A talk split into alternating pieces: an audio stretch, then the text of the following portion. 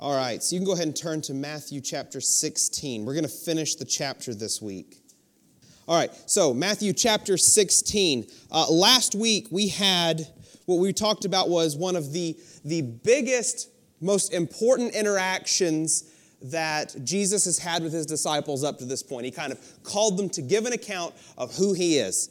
Who do you believe that I am? What do you understand about my purpose here? And Peter absolutely aced the test, right? Peter steps forward, speaking for the group, and says, You are Christ. You are the one who we've been looking for. You are the answer to all of the problems in the world. You are the hope that we have been waiting on. You are the one who is coming back, who's going to make everything right and fix our relationship, our broken relationship with God.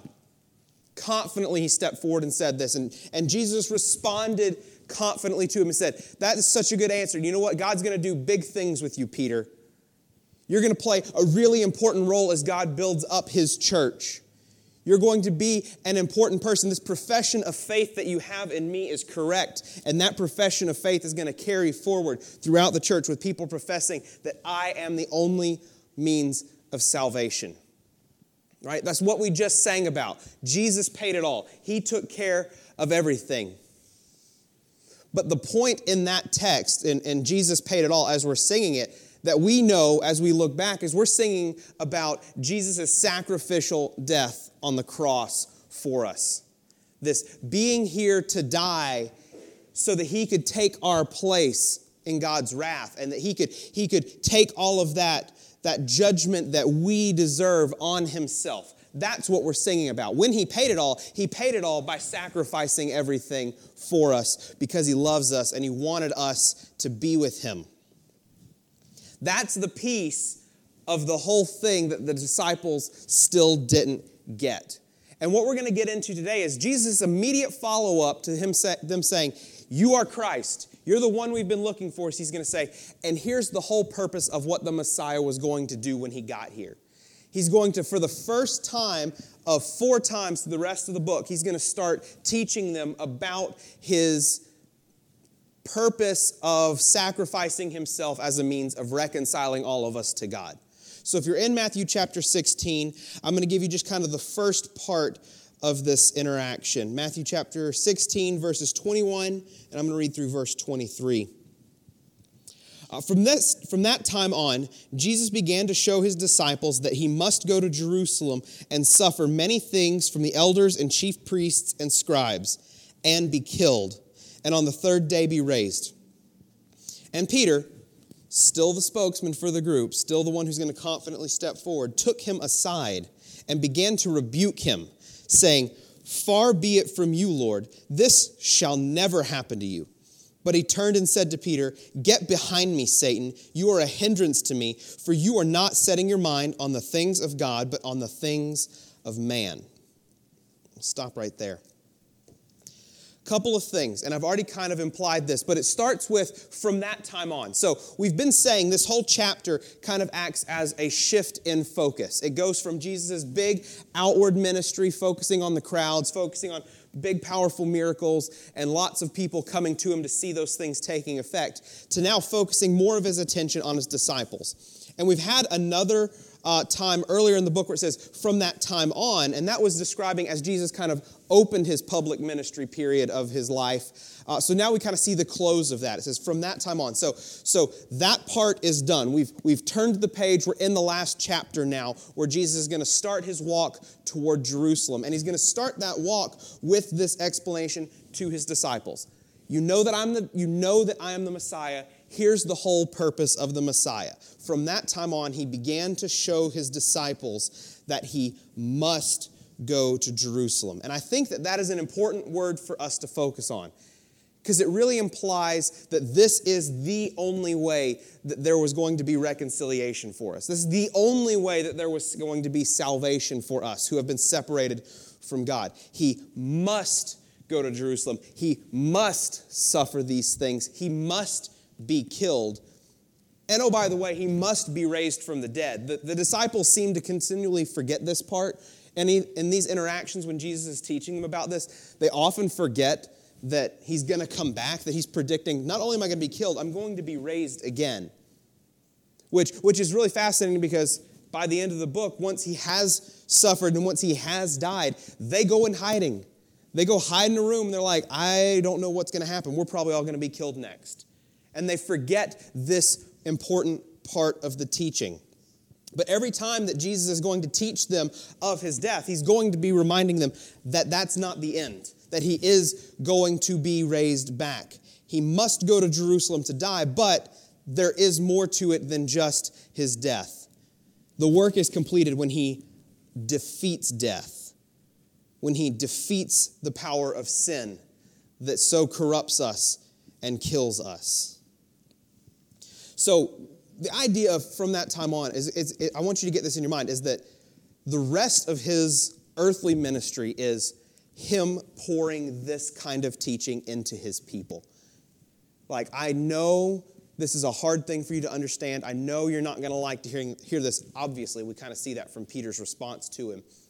But he so wants to constantly be pouring this truth into them.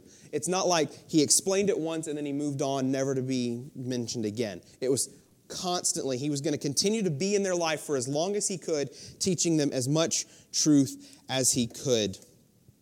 And so, what he's really explaining to them is last week he confirmed his true identity. And this week he's confirming his true purpose, his true mission as the Messiah to his disciples. And so, what we have to understand is that the ultimate purpose of Jesus' being here was that he would suffer and that he would be killed. And sometimes we think of, you know, God's intent for something obviously means it's a good thing, meaning that, that it's a good thing that he's here to suffer and he's here to be killed.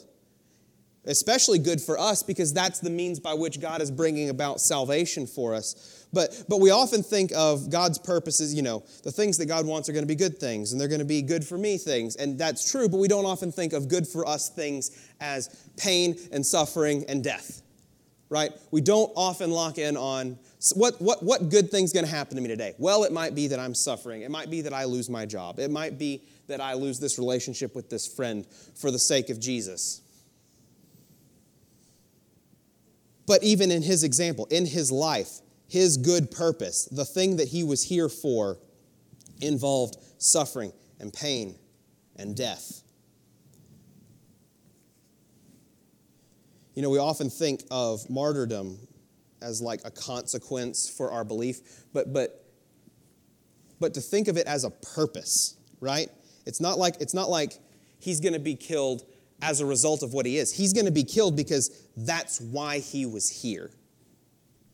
And I don't know that, I mean, I don't know that we, we connect those. I know I don't connect those enough. Just that idea that, that he was here to be killed. Like his whole purpose. God walking on earth, coming down from heaven, leaving everything to be killed. His whole purpose for life was to suffer and die. Oh, and by the way, to be raised from the dead. We cannot forget that part. Because that is because that's part of his purpose as well. It's not a completed work until he overcomes death, until he is raised from the dead. And look, that, that word is written in a passive way. It doesn't, it doesn't say until he raises himself, it says to be raised, right? He's already attributed a lot of work of his ministry to the Father. Last week he said to Peter, You know, you understand this because my Father granted this understanding to you. And this week he's kind of implying again, yes, I'm going to be killed at the hands of all of the religious people in Jerusalem. But my Father, who is looking out for me, is going to raise me from the dead. This is still a, a kind of cooperative work within the Trinity. Even though, we, even though we worship one God, they all kind of work simultaneously together in unique ways. Part of this is Jesus' work of dying and God's work, God the Father's work of raising him from the dead. Because he's not going to leave his son in this state. And I think that's really cool to understand. So let's look at Peter. Again, I said last week that I really associate myself a lot with Peter because Peter talks a lot. Peter steps to the front a lot. Peter puts his foot in his mouth a lot. And this is one of those great examples where Peter, thinking that he's, he's going to he's going to help Jesus. He's going to kind of enlighten Jesus. This doesn't need to happen. You're, you're Jesus. We're going to, we'll make sure that this doesn't happen. Right. I'm going to protect you from this thing so that you don't put yourself in a position where something bad's going to happen because we know that nobody wants that to happen, especially among us, especially me, because, you know, I'm kind of in charge here among these guys. I step forward a lot. We don't want anything to happen to you. We don't want this whole thing to fall apart. And so we think of it kind of as a chummy sort of, I'm just going to pull him over to the side and say, don't worry about that. We'll take care of it. Which I say sometimes, don't worry about it. We'll take care of it. Don't freak out. It's not a thing.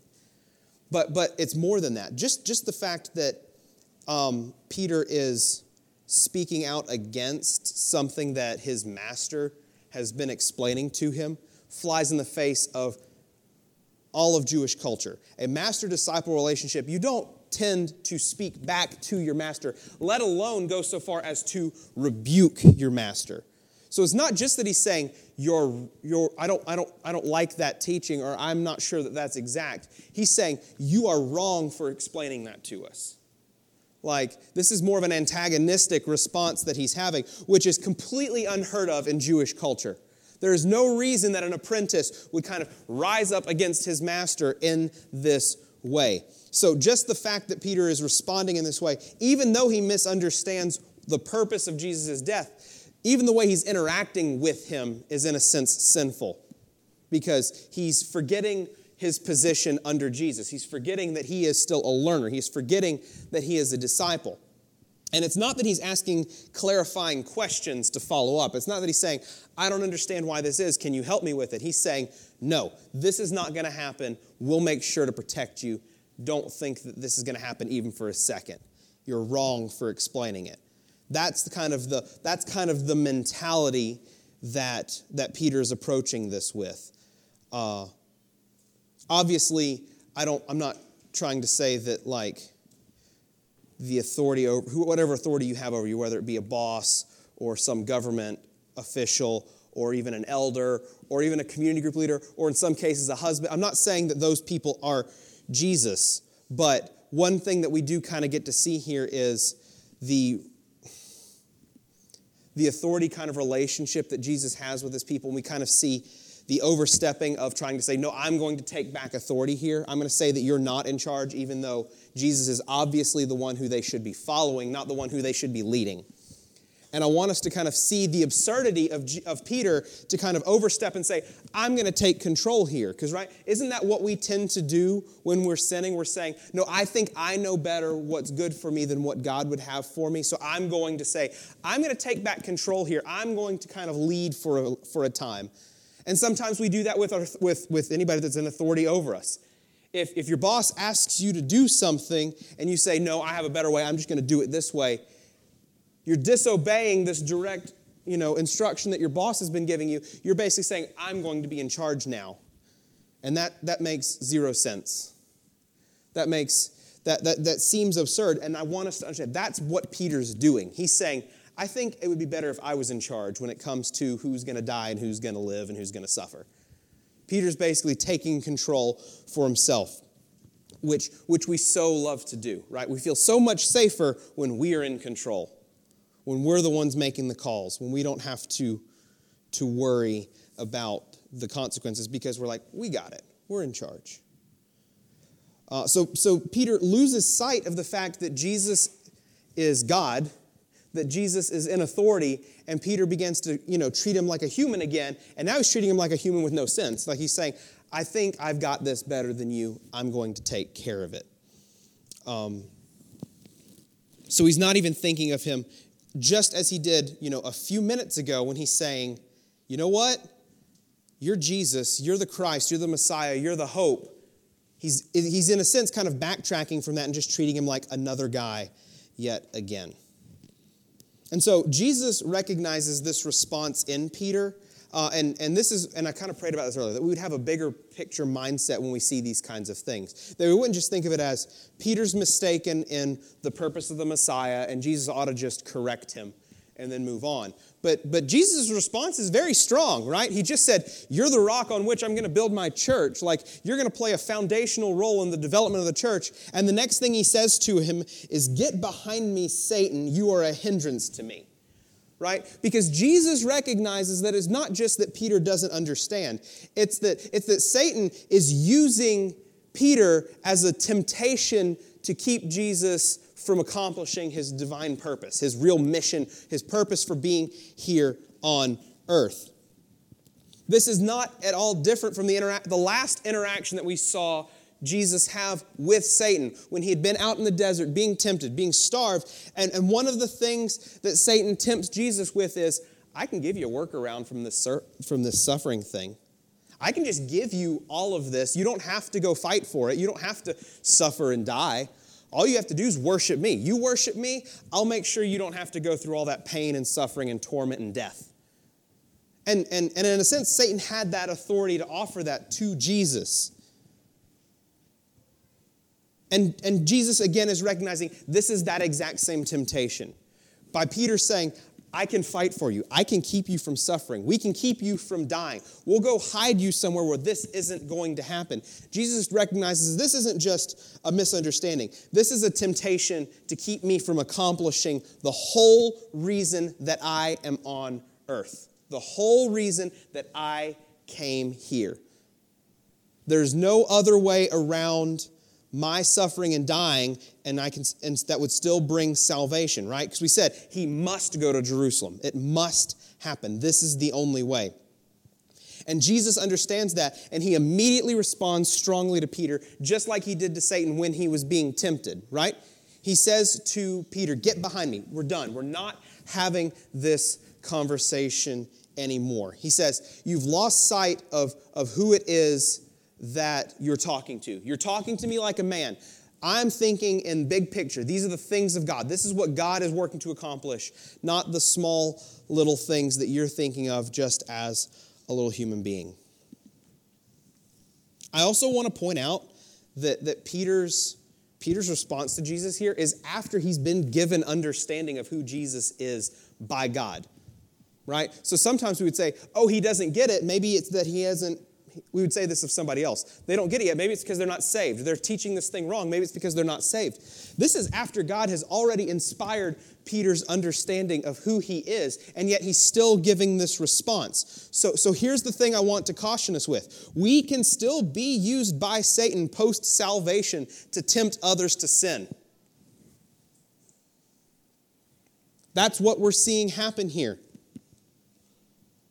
Perhaps he's using it in a way because, because Peter's become, you know, a bit puffed up. You know, he just got told, hey, you're an important guy moving forward here. You're understanding these things. And maybe Peter's a little bit overconfident. He's like, oh, Jesus just told me I'm going to be a really important player moving forward here. I feel that I can go ahead and step forward and say, we're going to make sure this suffering thing doesn't happen, right? You just get a little, he got a little overconfident. He started thinking a little too highly of himself. I don't know what it is, but whatever it was, he fell back into sin. He fell back into thinking of Jesus not as the perfect Son of God here to save us, here to be the perfect sacrifice that, that could reconcile us to God. And he already knows this, but yet he's able to be, to be used in a way that could try to distract Jesus, that could try to pull him away from his mission. And in a sense, he's doing it by just the way he's giving Jesus advice. Maybe, maybe you shouldn't think of it that way, Jesus. Maybe we'll take care of it. Don't worry about it. Right? So we have interactions with, with people all the time. We have interactions with each other, community groups, whatever. And, and, and I don't want us to think that we are beyond giving bad advice, right? We're beyond giving bad counsel. We're beyond giving somebody some sort of counsel that would actually pull them further away from the will of God. Because obviously, Peter was tempted to do that and did here. He's giving Jesus awful advice. Jesus, I would rather that you not die as a means of bringing me into a closer relationship with God. That's the advice that Peter's giving him. He doesn't realize that's the advice that he's giving him, but that's the advice that Peter is communicating. And, and I want us to understand that sometimes the things we say to one another when we're trying to help one another or make somebody maybe not freak out about something or not worry about something, it, we can say things that actually detract people from the will of God, which is why it's so much more important for us when we're when we're counseling people, when we're encouraging one another, to really make sure that the things that we're saying are rooted in Scripture and, and seem to be reflected. And this is what God's will is. Like that's why we got to be so careful about the things that we're we're explaining to each other and we're saying, well, I think you should do this or I think you should do that. Make sure the advice that we give, and this is this is good for me as well as you, because we give advice, we, we talk to people, we counsel people, is make sure that you are constantly pointing each other back toward God and back toward the will of God, especially as it's revealed in Scripture. Because, because if the disciples understood what the whole Old Testament had been saying, and they'd understood why the sacrificial system had been given, and they understood all of these things that Jesus has been teaching them this whole time that he's been on earth, they would understand oh, suffering, dying, that makes perfect sense. He's going to be the sacrifice that's going to fix everything. But because they weren't they weren't fully understanding, they weren't completely rooted in scripture the way they probably ought to have been, here's Peter telling Jesus, "Let's not do it that way. Let's do it in a way that I think would work out better for me in the here and now." Let's go ahead and keep reading. We'll pick up in verse 24. Then Jesus told his disciples, If anyone would come after me, let him deny himself and take up his cross and follow me. For whoever would save his life will lose it, but whoever loses his life for my sake will find it.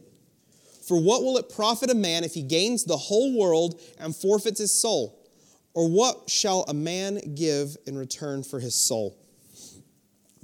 So Jesus goes on to add that not only must he kind of begin this march toward his own death as they start walking back toward Jerusalem, but he explains that all of the Christian life is essentially taking up one's cross and following him.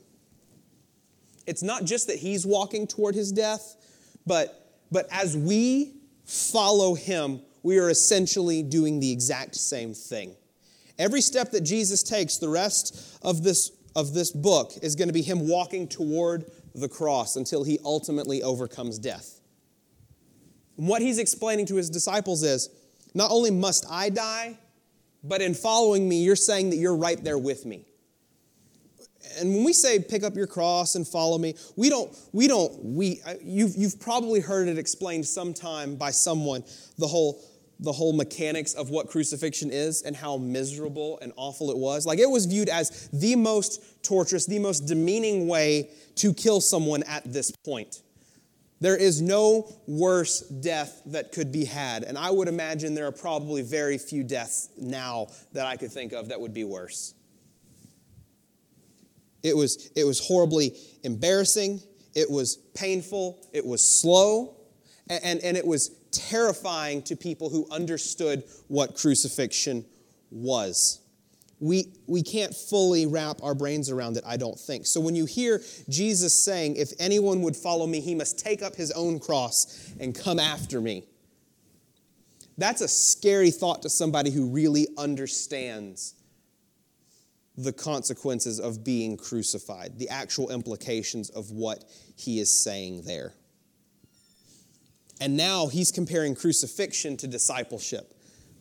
To follow Jesus is to walk toward your own death. Now, perhaps that's not going to mean a physical death for you as a result of your following him, because not everyone who, die, who, who is saved is going to be killed as a result of their following him but it does mean that we die to ourselves in a lot of ways. We essentially die to follow Jesus. We lose our desires, we lose our plans, and follow Him no matter what it may be. You may think, we may think, I may think I know exactly what Jesus wants. I may think I know this is, this is what I think Jesus put in my heart. I'm going to do this with my life.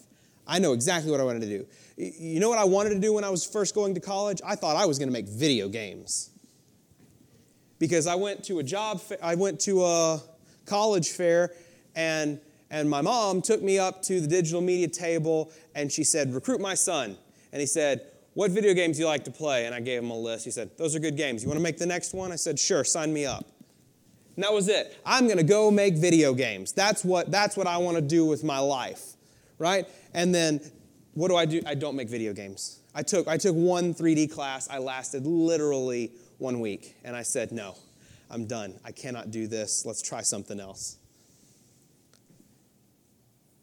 What we think are our desires are not necessarily the same desires that Jesus has for us a lot of them, and a lot of this is not just focused on what, what job am I supposed to have when I grow up and become a big boy, right? Like a lot of us have those kinds of ideas, and then God will change those. But, but more than that, maybe it's that you have this idea of, I want to have this kind of life where I have this kind of house with these kind of people that live with me in this house, in this kind of a location, and I have these kinds of little people that go to this kind of school and I have this whole thing planned out. They're going to be named this, this, this, and this. These two are going to be named after this family member and this family. You know, some of us go way overboard with how we've planned out our lives. And sometimes Jesus says, all of those things are not going to happen. I have a completely different plan. Actually, I don't want you to work a real job. I want you to actually just get rid of all of your things and I want you to go live here.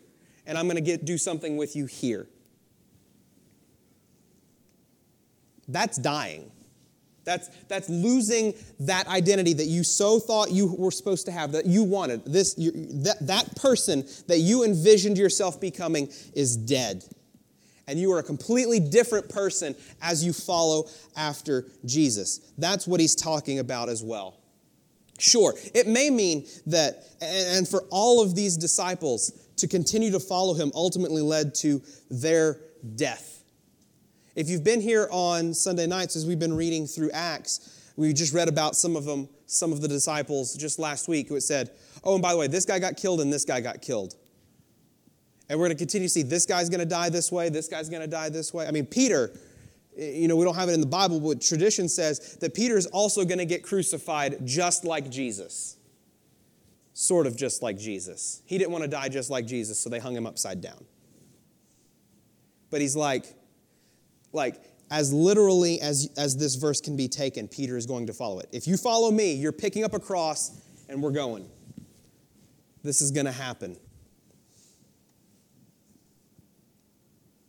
To follow Jesus is to lose ourselves, to die to ourselves, to not be in control of who we want ourselves to be, but to trust that, that Jesus is going to do something with us, and it might be something completely different than we ever expected. True disciples discover the ultimate value of the gospel and sacrifice everything they have for it. Paul said it really well. I'm going to read Philippians chapter 3. I didn't, I, I got really, it got really crazy here right before we started church, and I didn't get all the verses in here, so I'm sorry about that. I'm going to read you this. You can write this down. You can, you can try to turn there if you want to. It's Philippians chapter 3. I'm going to read verses 7 through 9. If not, just write it down and go back and read it again later. It says, But whatever, I, whatever gain I had, I counted it as loss for the sake of Christ. Indeed, I count everything as loss because of the surpassing worth of knowing Jesus Christ, my Lord.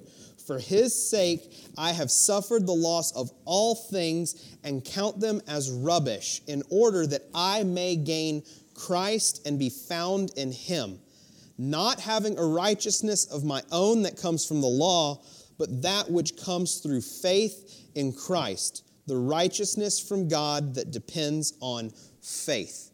What Paul is saying is, I understood everything. I studied the Bible. I knew how to live my life. I, I, I, had gotten to the point where I could do whatever I wanted to with my life. I could be an important person in the government. I could have all this stuff. And anything that I've ever gained, any knowledge, any stuff, any things, are not worth it. I found something so much better than those things. And I am ready to get rid of them for the sake of Jesus because I love Him and I want Him so much more than any of those things. Is that you? Is that us? Do we, I mean, we're like, yeah, that, I'm sure you can nod your head and say, yeah, that sounds really good. That's, that's how I think I can be. But does it, is it true? Like, like if you really did get asked by God to sell everything you have and move somewhere else where nobody you know lives, and you've got to just kind of start over and be that person there, is that you? Would you actually do that?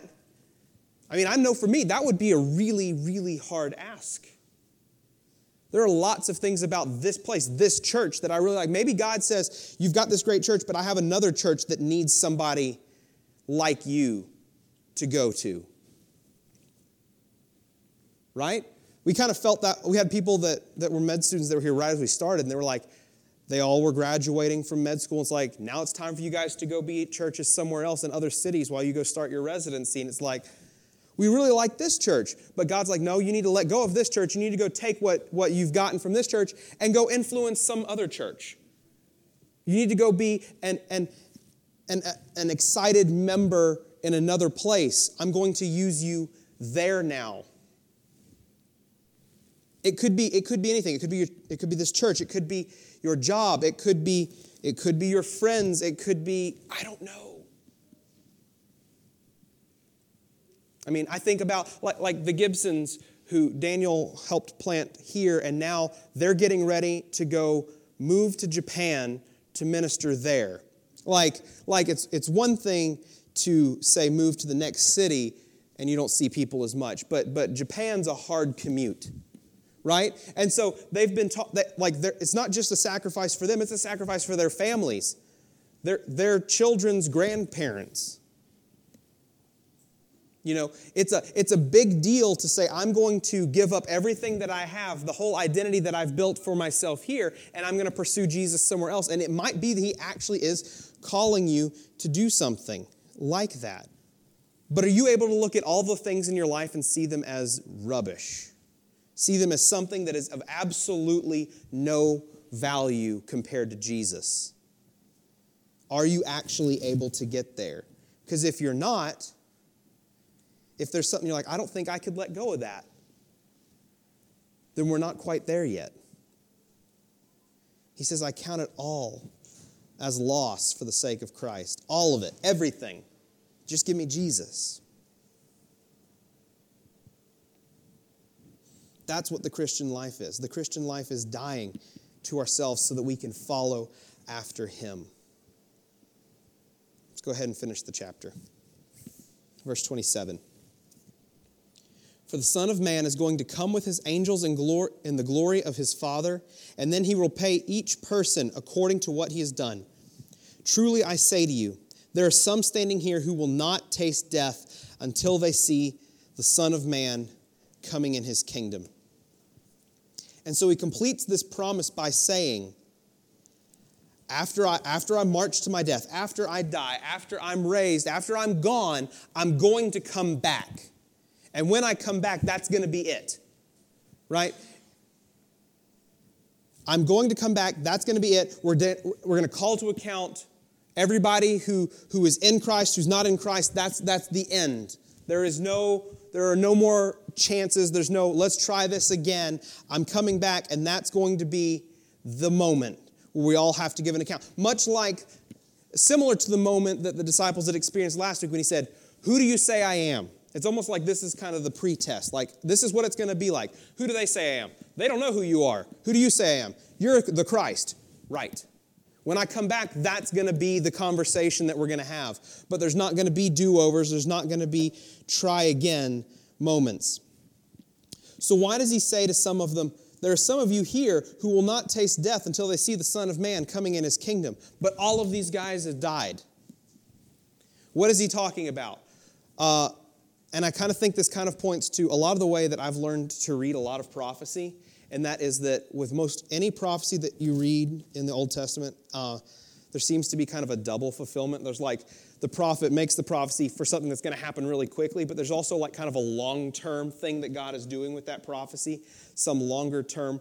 I mean, even if you just look at the way the law has worked, like here's the law, here's the way that I want you to live your lives, but all of that is pointing toward Jesus in the future. Um, spoiler alert next week, Caleb's going to talk about Jesus kind of revealing himself to be very godlike in a really, really flashy sort of way.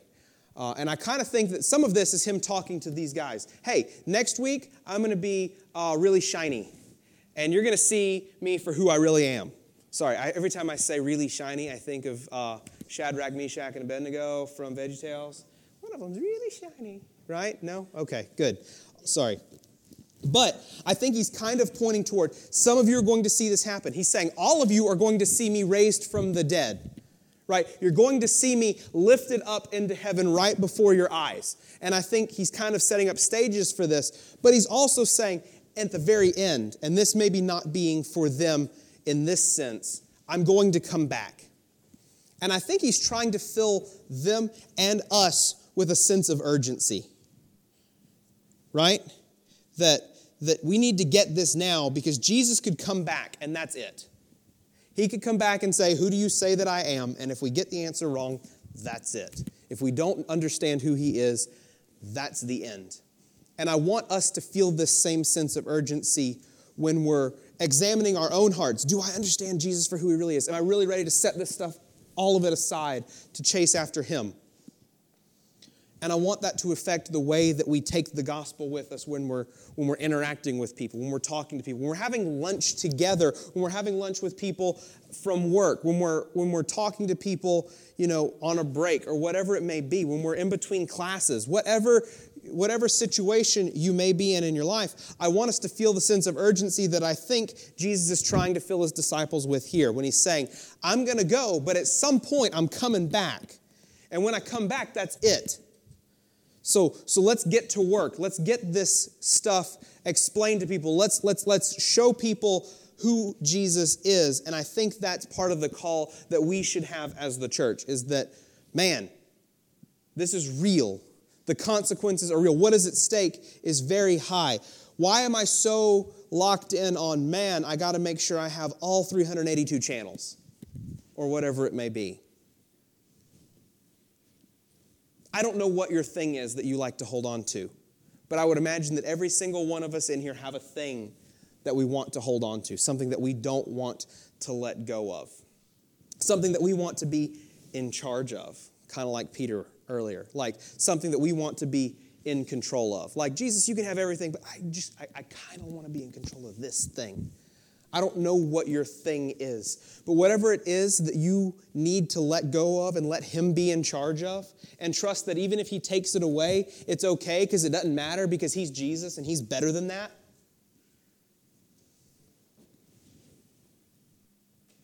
It's more important that we understand these things now because, because we, don't know, we don't know when that moment's going to come that we have to give that account and that there are no more do overs. So I want you to get this now. I want me, I want to understand this now. Because there's a lot at stake, there's a lot to lose here. And I think it's way better that we go ahead and lose the things that don't matter and chase after Jesus, even if that means we're walking toward our own death. Because that's what He's already done for us, and we're just in it with Him. Let's pray.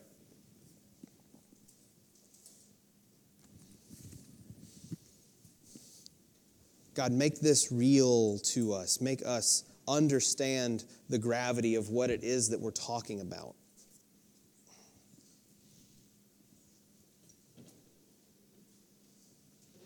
God, reveal to us the things that are in our hearts that we don't want to let go of, the things that are in our lives that, that we really, really love and we would really, really hate to lose, or the things that we just want to be in charge of. God, what are the things the places that we like to be in control.